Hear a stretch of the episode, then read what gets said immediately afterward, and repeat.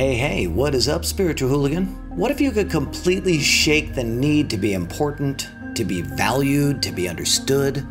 What if you were 100% confident in your existence such that you didn't need anybody to validate or make you important or value you in any way?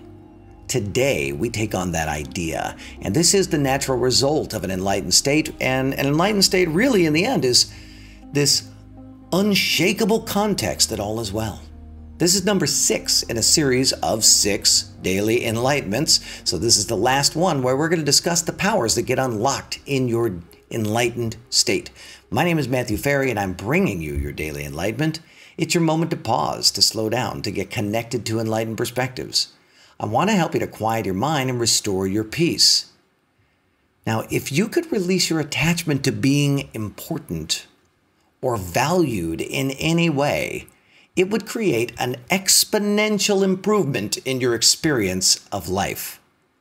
In the end, enlightenment is just nature seeking to optimize our inner experience. This is number six of six in a series where I discuss the powers to get un, or the powers that get unlocked in your quiet mind. And in the last five daily enlightenments, you've heard me speaking about unlocking wisdom and profound peace. Fear disappears, courage, your presence is experienced as a gift. In this daily enlightenment, I want to tell you about the sixth power that gets unlocked, and here it is. You are special because you realize you aren't special. That's number six. In your enlightened state, there is no judgment, there is no opinion. Positions like better, worse, good, or bad, they disappear. They become irrelevant. And it becomes apparent that judgments and opinions are just survival tools. And survival tools are not relevant to you any longer.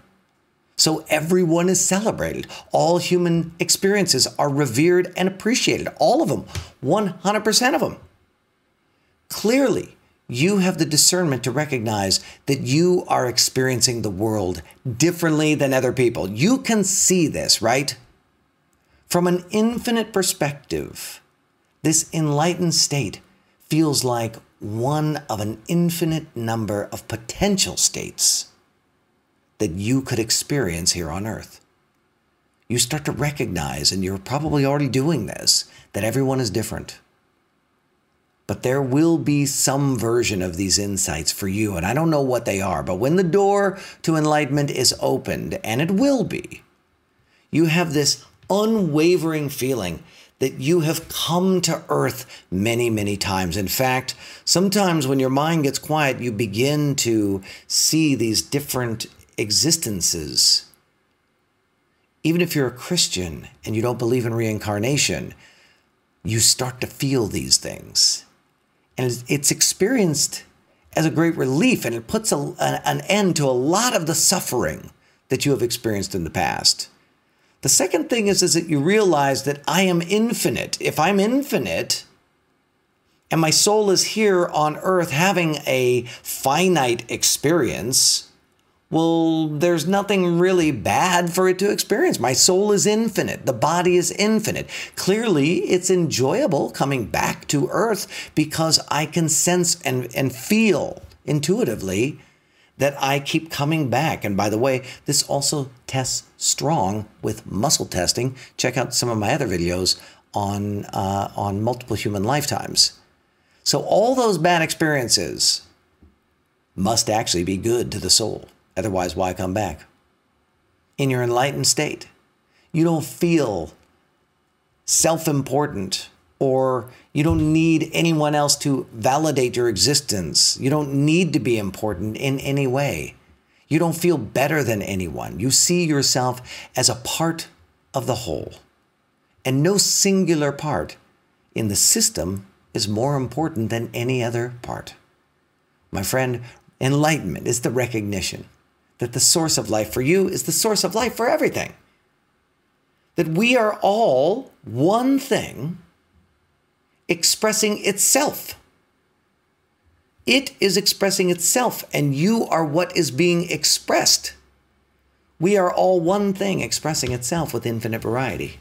At the basis of enlightenment, all is well. Now, from my perspective, there's four steps that you take to unlock these powers of enlightenment in your own life. I call it the rapid enlightenment process. And it is rapid. It happens in a singular lifetime. It happens sometimes in just a few years. Who knows? It's different for everybody, but check it out. One, you got to see the survival mind for what it is a series of unconscious reflexes that are happening in the background and you have almost no control over them. When you can see that, it actually begins to reveal the underpinnings of it or what is motivating the mind to talk? What is creating the reflex? And that's number two. They're called hidden motives to survive. You got to take the time to correct the imbalances that are in your consciousness. Number three, you got to bust the unprovable dogma, your beliefs about life and death in the world that aren't serving you. And then number four, you have to recontextualize everything that you believe so that you recognize that all is well.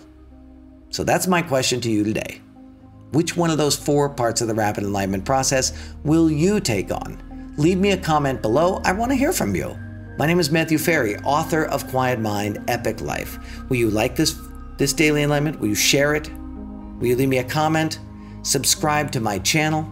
You can also check us out on Facebook on the Spiritual Hooligans Facebook group. I'll put the link down below.